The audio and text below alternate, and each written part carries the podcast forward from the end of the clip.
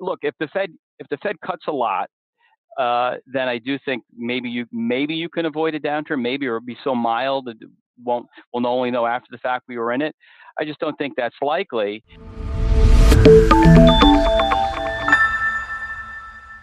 Welcome to Wealthion I'm Eric Chemi. Recently, we've had some conversations where a lot of people have been bullish. They don't see a hard landing ahead. They see so many strong positive indicators, but I'm not 100% convinced. And I feel like we need to get the other side of the story. So today we're talking to Joe LaVorgna. Most notably, he spent a year serving in the White House as special assistant to President Trump and was chief economist of the National Economic Council. He spent decades as a Wall Street chief economist for Deutsche Bank, Natixis, and now currently at SMBC Nikko Securities. You might hear some trading chatter in the background or people walking behind him. For more than a decade, he was also ranked as a top economist in the prestigious Institutional Investor All Star Fixed Income Survey. So, Joe, I know you believe that we're going to get a recession. The question is not if, but when and how hard it's going to be. Walk us through what you're seeing here. Sure. Thank you, Eric, and thanks for having me. The uh, so the couple of reasons why I think there's a recession, maybe three reasons. The first and foremost is the the index of leading indicators uh, peaked back in December of uh, 2021, and it's essentially fallen for 19 consecutive months, and it's down 8% year on year. And in the past, every time we've had that length of that length of decline, and by the magnitude we're seeing, we've we've always had recession, and that's been the case even if we go back and look over the years to see the original series before they've been changed, as this index has changed its methodology a, a bit, but it's always been reflective of recessions. That's number one. Number two, the yield curve, and I like to look at the two-year to ten-year spread. That's always been my favorite because the two-year note has expectations embedded in it of what the Fed will do. Uh, that interest rate differential, twos to 10 year yields, uh, last year or earlier this year, I should say, got to its uh, most inverted since the early 80s. In fact, if you adjusted for the level of interest rates, the inversion that was around 100 minus 100 basis points was actually bigger than the 200 plus inversion we had back in the early 80s when the funds rate was about three, four times as high. Uh, so that's that's number two. And number three, the Fed just has not had a very uh, good track record uh, in being able to raise rates and basically slow the economy to the extent it needs to be slowed to get the inflation out of the system. In fact, this has been the most aggressive and rapid tightening cycle we've had since the early 80s. So those three reasons to me make I won't say they make me a bit of a cynic, Eric. They're just consistent with what history shows time and time again uh, that the probability of a soft landing is very, very low and that a hard landing is much more likely. So I keep hearing from the bulls that oh, but labor is so strong. You can't find enough workers. There's all these openings and not enough workers. That's going to keep the recession from happening. And then I've heard other people saying, but wait, it's coming. Eventually that domino is going to fall too. What, what do you see there?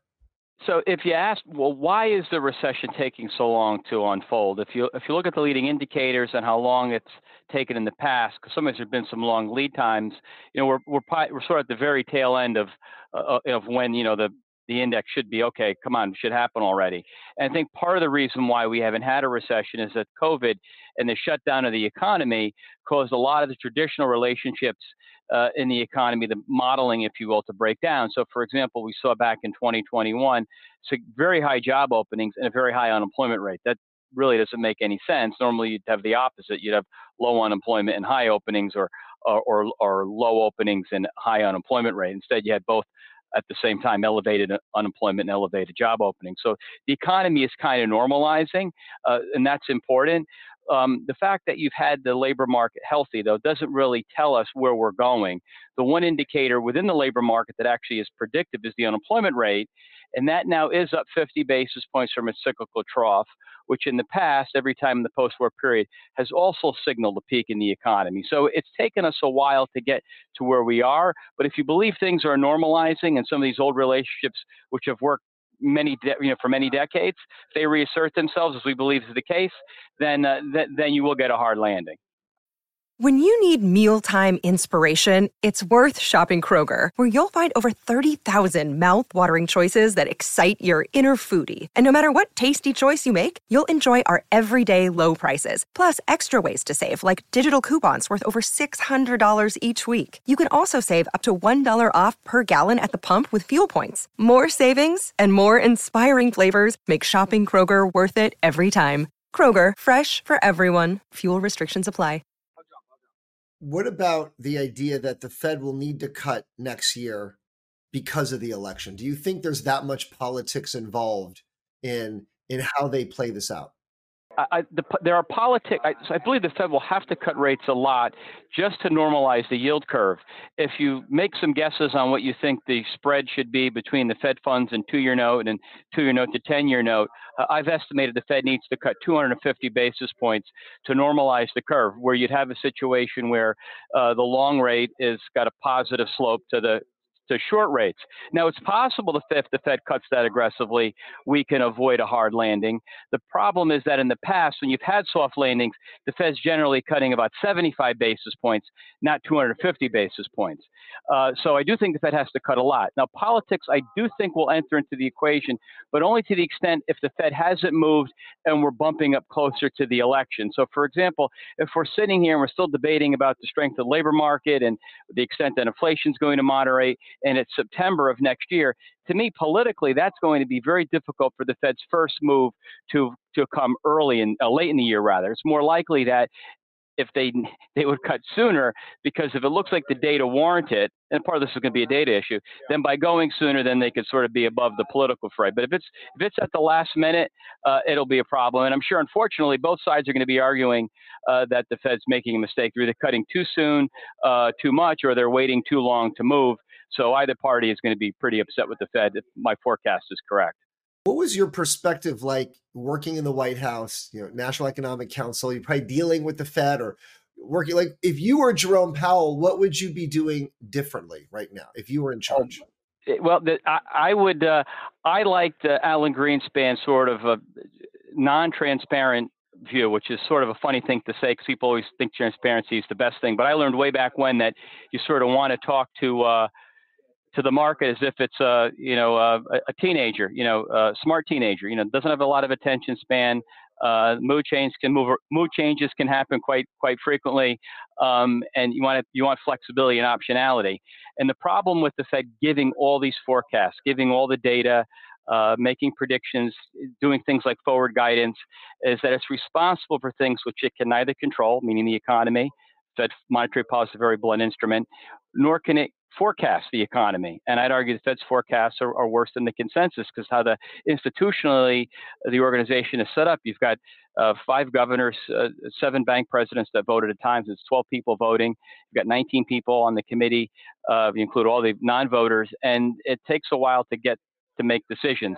And the degree of uh, consensus uh, on the Fed is extraordinary because economists are known not to agree on many things, and yet the Fed always has these votes that are generally unanimous. So I would do things totally different, but the problem is we've moved so far, Eric, away from how I would do things that we're never going to go back, and that transparency is going to persist.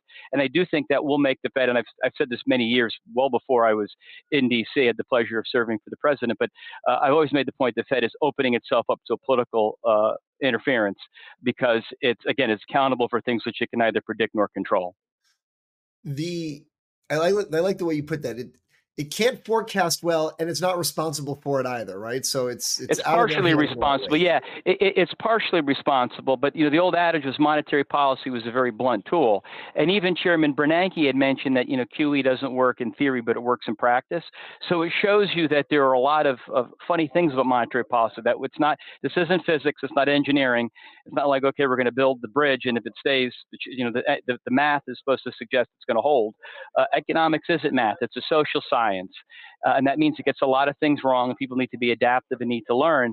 And unfortunately, I think uh, economics has become too mathy. It tries to be too precise. There's this whole joke about why economists forecast at the decimal place, Eric, it's because they have a sense of humor. And uh, I, so when I see these Fed uh, reports, and they're very deep and detailed and have distributions of risks to the forecast and where it's skewed, I just think it's sort of silly. Uh, we just simply don't know. And it's okay not to know. Uh, but uh, nobody wants to be humble anymore. And I think the economics profession needs some needs a lot more humility. It reminds me of in college studying economics and the idea that you go through all these complicated equations that you need a PhD in order to figure out. Like you need a PhD in math to figure out these economic equations. And the idea is this is what the equations say about normal people's behavior, right? That mm, normal right. people take 300 million Americans, none of whom have a PhD in math, but this is their behavior. But we need a complicated equation to solve it. But it means that the people who have this behavior, they're not optimizing their life around these equations. They're not thinking through these equations. They're just doing what they do every day. So why do we need these equations when the people who are making these decisions themselves are not powered by these equations and don't have the training to make decisions along those lines? Yeah, people. I mean, people would they they may inherently want to optimize, but we know people do irrational things all the time and do things that aren't good for them. Now, the argument might be in aggregate, you know, so all these things kind of cancel out. But to me, psychology is very important, and you know, all these models they they're good in terms of giving you a general structure of how you might want to describe how the economy works. But all these models are only as good as the assumptions that underlie them. And then, of course, when you have shocks to the system like you had uh, with the financial crisis in 08, uh, and again with the pandemic, in the aftermath of that, we need to again realize that the standard errors or the confidence intervals around these these statistically significant predictors that have worked so well in the past are wide. You have fat tails, and uh, it, it, it would be good to acknowledge that. Moreover, the other issue, which I bring up time and time again when I talk to clients and when I can on in the media, is talk about the data. The data is not particularly good. It never has been good, and arguably it's gotten better. The response rates on things like the employment survey or the job openings and labor market survey, those those response rates have come down significantly over the past handful of years. So that means that not only making decisions based potentially on flawed models, the data we have isn't particularly good, uh, and itself can be biased. And I think that's what's happening now, where the economy doesn't look as healthy uh, as the data suggests. We're seeing employment, for example, Eric, has been revised down eight of the last nine months. We're seeing a gap between the household and employment data of roughly 2 million jobs. Uh, and yet we're making these decisions, and yet the data isn't particularly good, and arguably it's gotten worse. Do your clients love hearing how bearish you are? I don't. Yeah, I, it's it's not that I'm bearish. I, I feel like I've. I I mean I'm I'm not bearish, although I'm bearish now. But I, I look. I've got a, a view of the world, and certain every model eventually breaks down. But uh, I mentioned the index leading indicators. I mentioned the yield curve. I mentioned how fast the Fed's raised rates. Um, if you look at senior loan officer surveys, another leading indicator, how that's tightening. So you've got very high price of credit at the same time that the availability of credit's declining. It just kind of makes you negative. Uh, so, but uh, that's not that's not always the case. I remember being accused of being bullish coming out of the the financial crisis, having very negative in 06 and 07, and then being bullish in 09 and people thinking I was crazy. So you're kind of used to it. I look if the Fed if the Fed cuts a lot, uh, then I do think maybe you maybe you can avoid a downturn. Maybe it'll be so mild that won't we'll only know after the fact we were in it. I just don't think that's likely.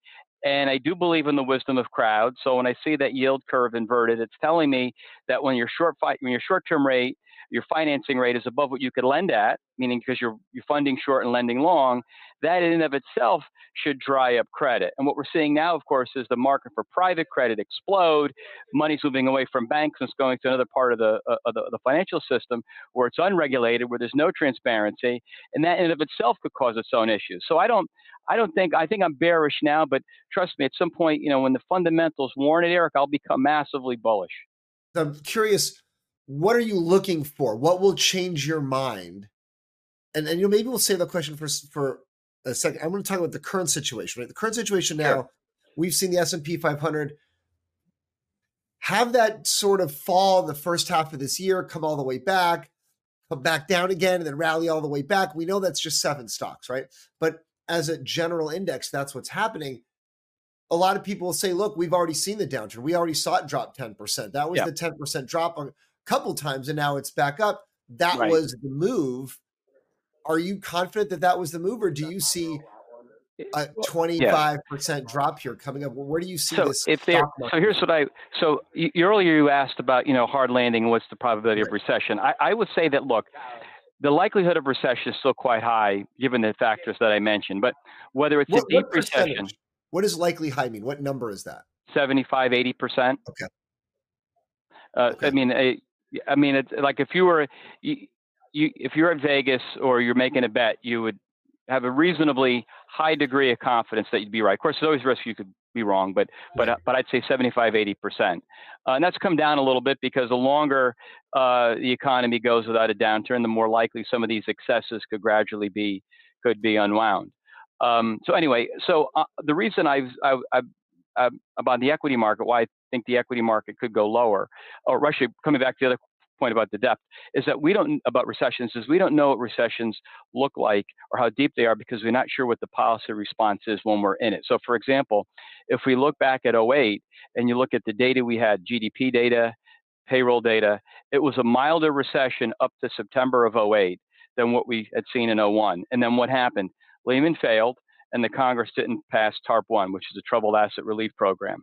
And then, of course, the economy collapsed later that month and from October through April of the following year and recovered uh, when the Treasury had to pass the banks on the stress test. So it was extraordinarily mild downturn, got worse. Take the pandemic. The pandemic was a collapse in output that you hadn't really seen really ever uh, over a six-week period. Uh, the administration gave income support. The economy started to reopen in May, and you had a sharp V-shaped recovery, which by the time I was argued I was too bullish. Uh, my my colleague and and uh, boss Larry Kudlow, we were arguing about you know you've talked about an I-shaped recovery, uh, so that was V-shaped recovery. But so what was the policy response? If we get a situation next year, let's say where it's not clear what the economy is doing and the Fed waits and holds off, it's worried about inflation picking back up like it did in the 70s, which we could talk about because I don't think there's, I think the parallel, the better parallel is the 40s. And the Fed waits, well, it can make a situation much worse.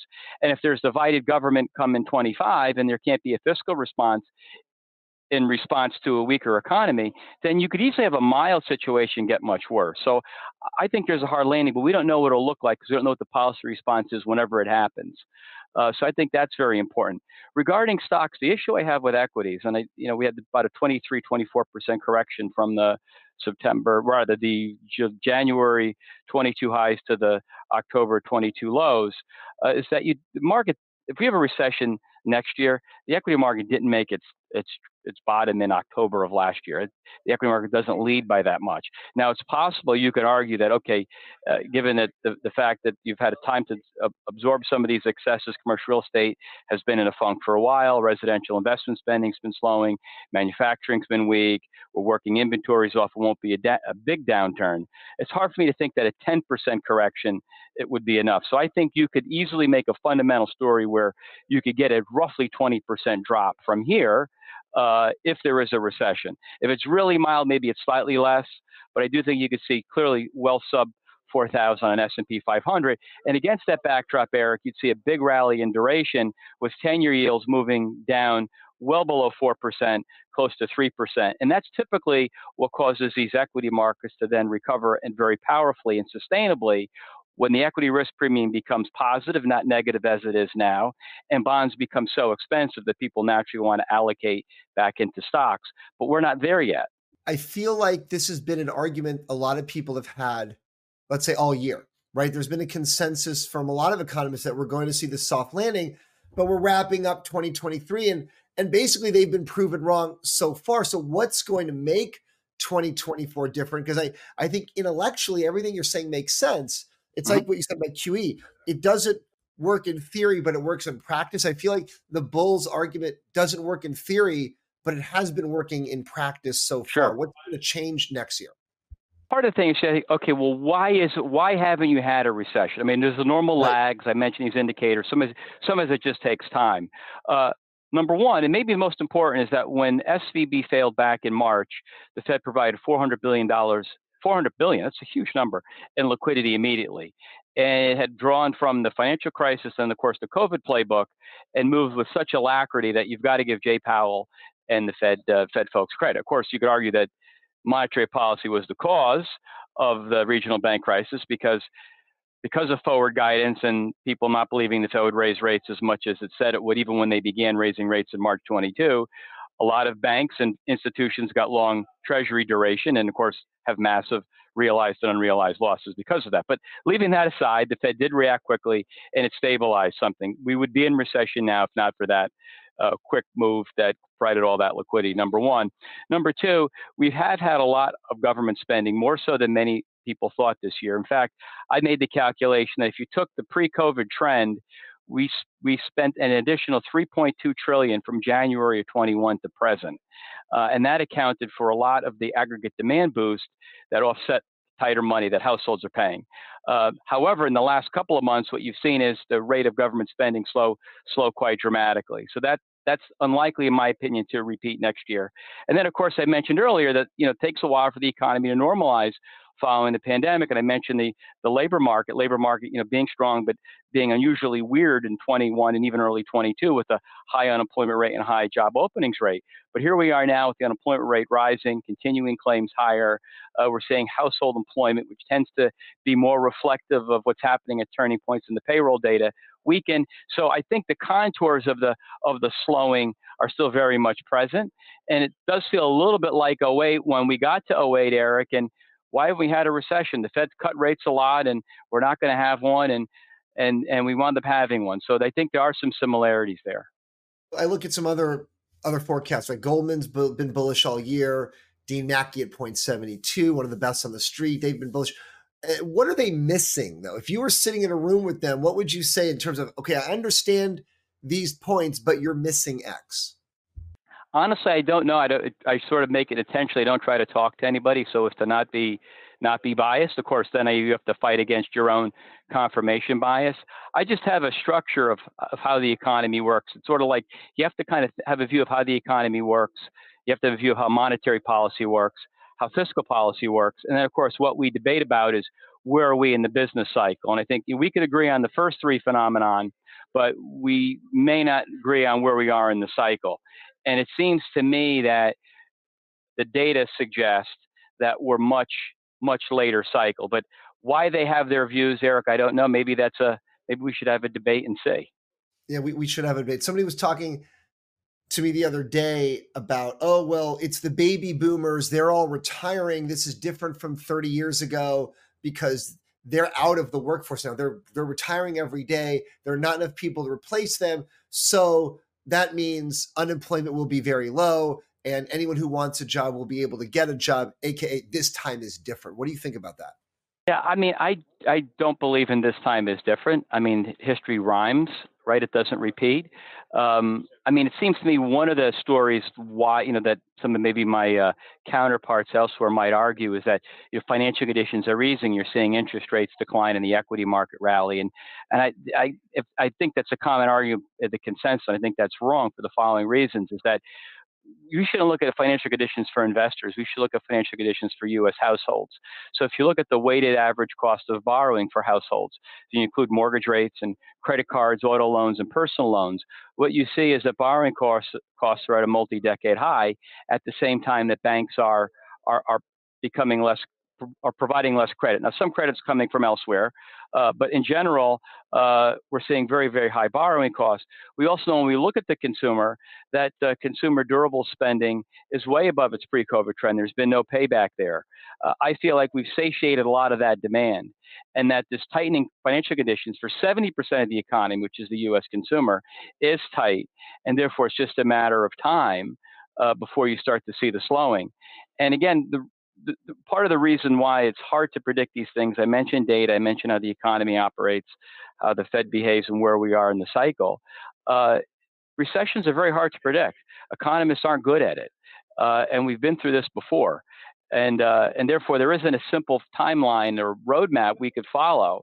You know, what would change to make me more more uh, bullish? I, I need to see the yield curve normalize. I I just cannot believe in a capitalist-based system that that short rate could stay perpetually above the long rate without uh, causing dislocations or not causing the Fed to ease massively. So I have one variable or one assumption that I would be wrong on or I need to see change to be that curve. If the 10 year note went to six percent and the Fed funds rate stayed where it is, and the two-year note was at was at uh, 550. Uh, that kind of makes more sense. But of course, the problem there is if rates went up that high, the implied term premium would be so much that the tightening in markets would be even greater. Mortgage rates wouldn't be up at 7%, they'd be at like 9%. So I guess the way I see the world, it's hard for me to, the model I use, the foundation, it's hard for me to change it in a way that would allow me to quickly switch, which is which is not what I think I'm supposed to. I'm not a trader. I'm not a strategist. I'm supposed to have just a solid fundamental core underpinning, and it served me well for a long time. And I'm hesitant to abandon that approach yet. Yeah, you got to stick with your view for a while. You can't just change it every week. Uh, if the Fed does cut rates, but doesn't that suggest they're cutting rates because there's a recession? Right? That or, you're saying yeah, you're or sure, if they cut, but they're only going to cut if something bad happens. Well, here's the thing. So, so one of the things I, have been very, uh, I believe that inflation was largely transitory. Uh, to me, the episode that's more applicable to today isn't the 70s, but rather the 40s, when you had a similar dynamic unfold where you had a huge increase in aggregate demand while aggregate supply shifted to the left. In other words, the labor force shrunk effectively because people were at war. And it was a little bit like how what happened during the pandemic, where people were shut in and you, government spent trillions of dollars, not unlike what happened during World War II. And we saw inflation back then go up to almost 20%. And then within a couple of years, collapsed and actually went negative. So I think to me that is probably the better better analog. Uh, so if inflation comes down and as that real funds rate gets bigger and bigger, maybe the Fed just cuts and cuts a lot, and that's how we don't have recession.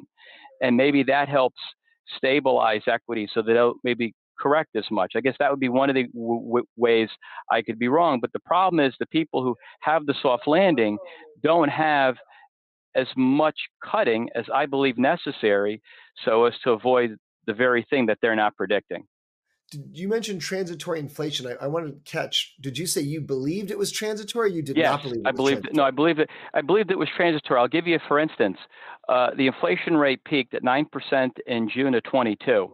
Uh, that was right. the same month the Fed raised the funds rate 75 basis points to, right. to 175. Literally, the when inflation peaked effectively the same month the funds rate was at one percent. Never before have we ever had inflation. Peak. The Fed is the Fed was done hiking in July which I believe they are, uh, we have never had a period, Eric, where the inflation rate peaked 13 months before the peak in the Fed funds rate. Only right. a couple of times has has inflation peaked before the Fed funds rate. Happened three times: 57, uh, 57, 84, and uh, 18. And the average lead time was only five months. This is 13 months. So what that means is with monetary policy, given those long and variable lags, and as the real rates continue to rise, the Fed's going to need to cut. So maybe they cut their insurance cuts, and that's why I don't have the soft landing. But it has to be more than 100 basis points of easing that's baked into the market. Market has 100 basis points of cuts next year. Uh, I think that's not enough. I just said I either see the Fed not cutting when they should, risking a much deeper downturn in 25, and maybe because the election gets in the way, uh, or they wind up cutting a lot, and it happens a lot sooner. And the spark would, at this point, likely be you know further rise in unemployment, but also you need you, you would need negative payrolls. You'd need negative jobs. The Fed won't cut rates, even though inflation's come down a lot. They won't cut rates with inflation still well above two. What do you think was the biggest blunder by mainstream economists in recent years? Because I look back about the massive stimulus programs that we saw a couple years ago. Should someone have stood up and say, well, "This is going to cause inflation"? Right? Did you know the idea of was it transitory or not? Were the massive stimulus programs appropriate? Did anyone correctly analyze the V shaped rebound? So we were also talking about the Great Depression 2.0, but that didn't happen. Does it feel like we had a massive miss in the industry? I think, you know, unfortunately, you know, we, we've broken down Eric into tribes, and you know, you've got conservative leaning economists and liberal leaning right. economists, and we each got to go down their own path.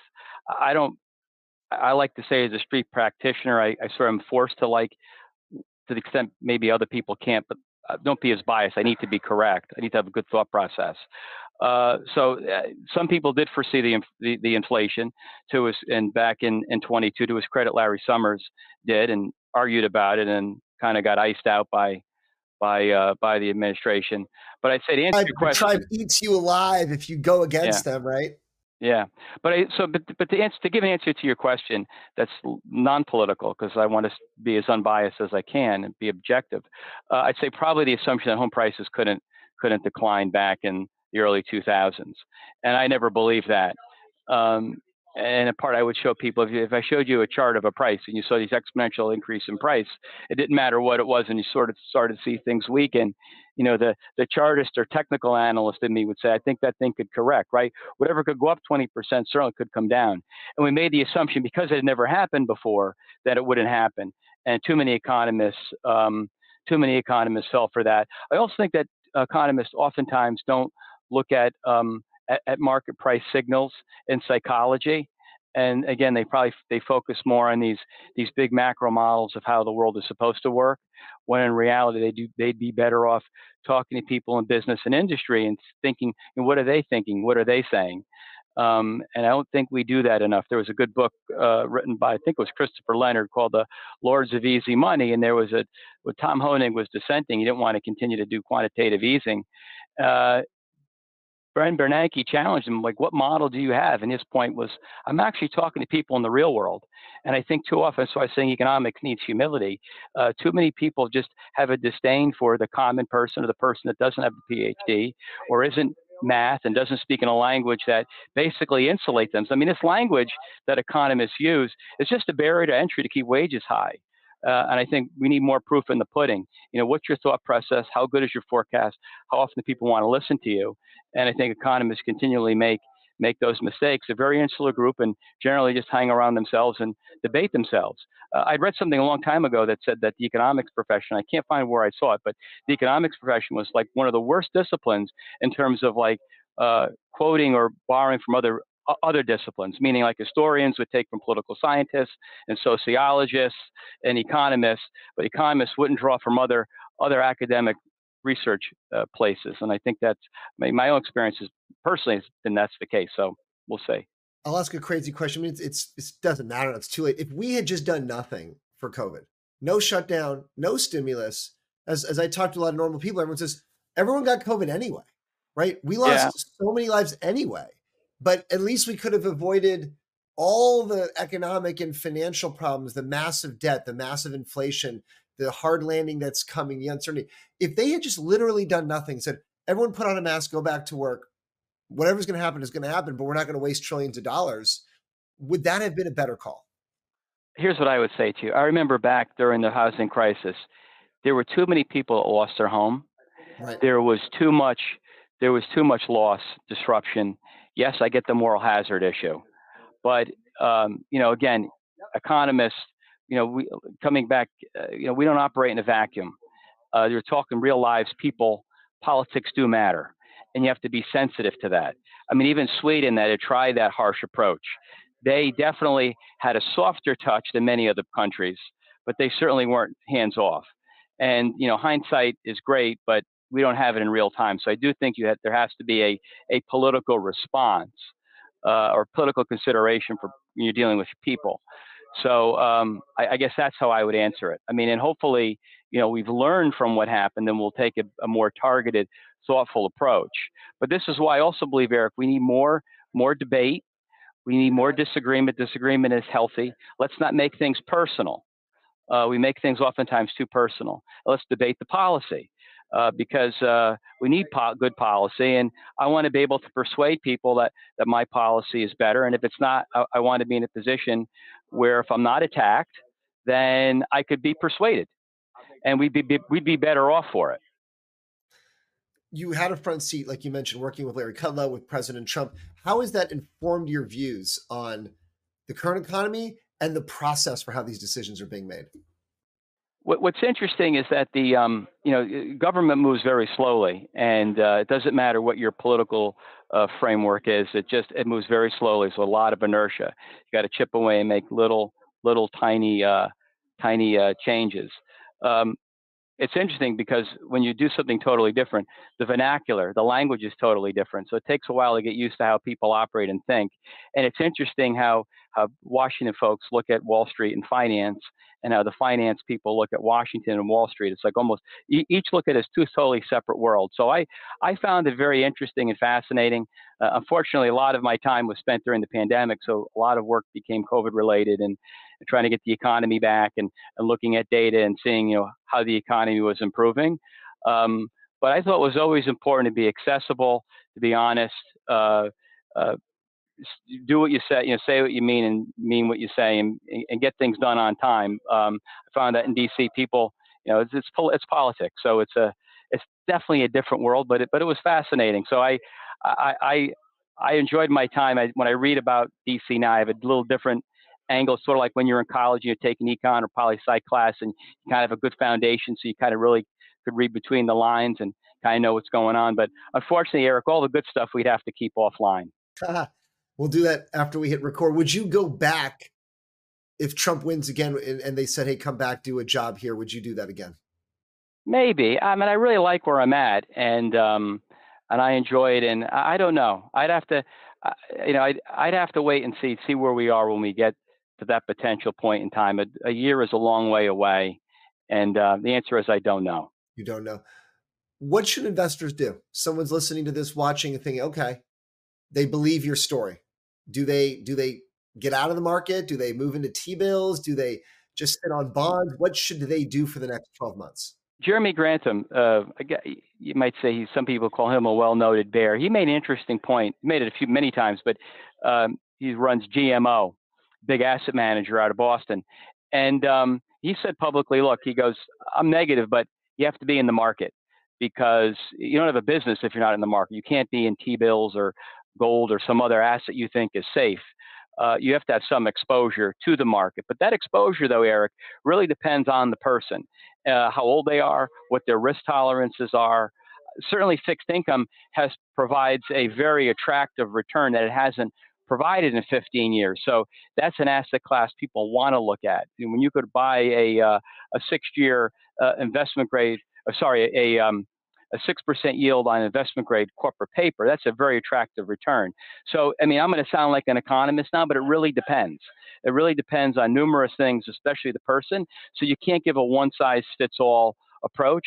I will say that the one advantage that financial advisors have is that uh, is that they uh, or, or or some consigliere, if you if you will, um, is that uh, they help you take the emotion out, and that's very hard. Everybody can get emotional when it's their own money, so I think that's what you really want to work against, and that's where you want to be careful. That's why people who either dollar cost average or certain, have a certain set of asset allocation and kind of don't make the decision making on a whim, generally do better. So I think I kind of gave you an answer, but I'm hesitant to be specific because all cases are different. Let's say someone's got a 10 year horizon, right? Let's say they're in their 40s, so they are still going to be working. They don't need it for retirement. They they just want to maximize, you know, return versus risk. So so it's it's we don't have this time limit on the end. If you if you had that perspective on it, what would you say then? You very seldom find periods where equities don't outperform bonds over a 10 year period. So you certainly want some equity exposure.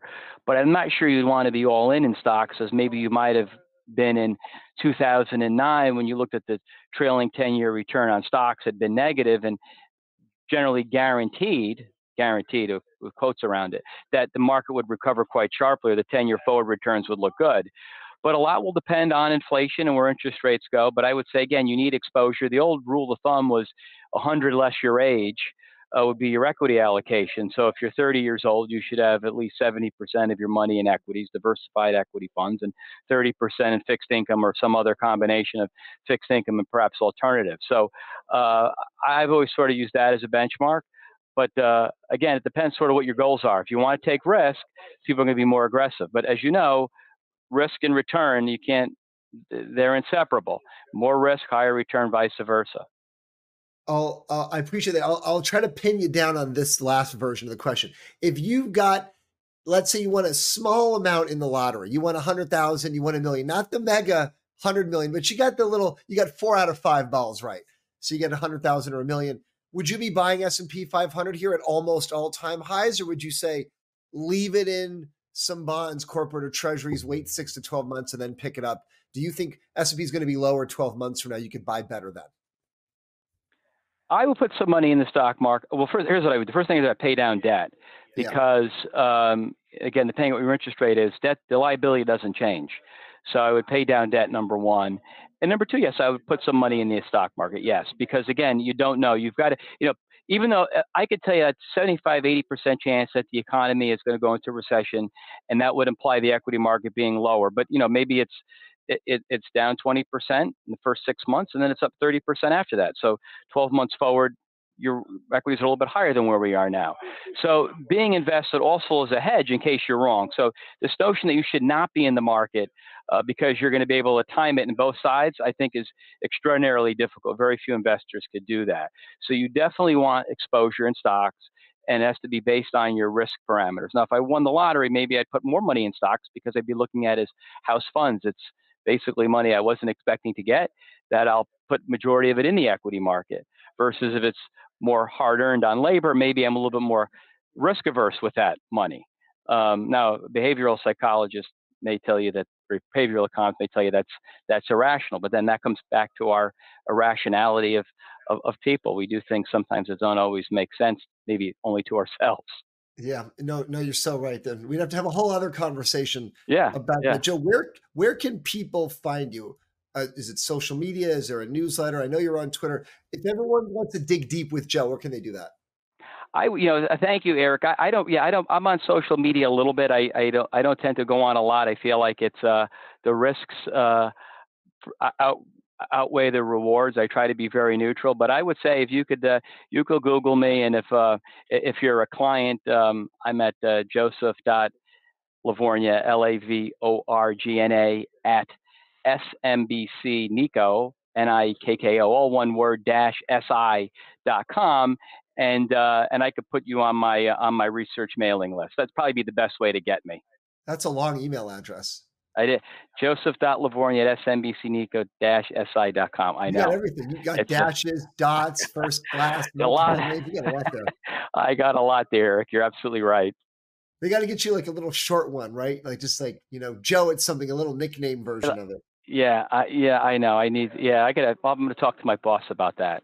This has been great, Joe. Thank you so much. Thank you, Eric. For people listening, and we're just talking about consiglieres, financial advisors. If you're hearing all this, you're trying to figure out what to do, you can go to wealthion.com. There's a little short form there. We can connect you with investment professionals that Wealthion endorses. There's no obligation, it's free. This is just a public service to try to help as many people as possible get your finances straight, get your family's finances and investments on track. So you'll see that short form at wealthion.com. And look, if you've enjoyed this episode with Joe and I, like it, subscribe, share, let other people know. This helps the algorithms send it to more people so more people can enjoy and listen and learn as well. So thank you for watching. Thank you for listening, and we'll see you next time.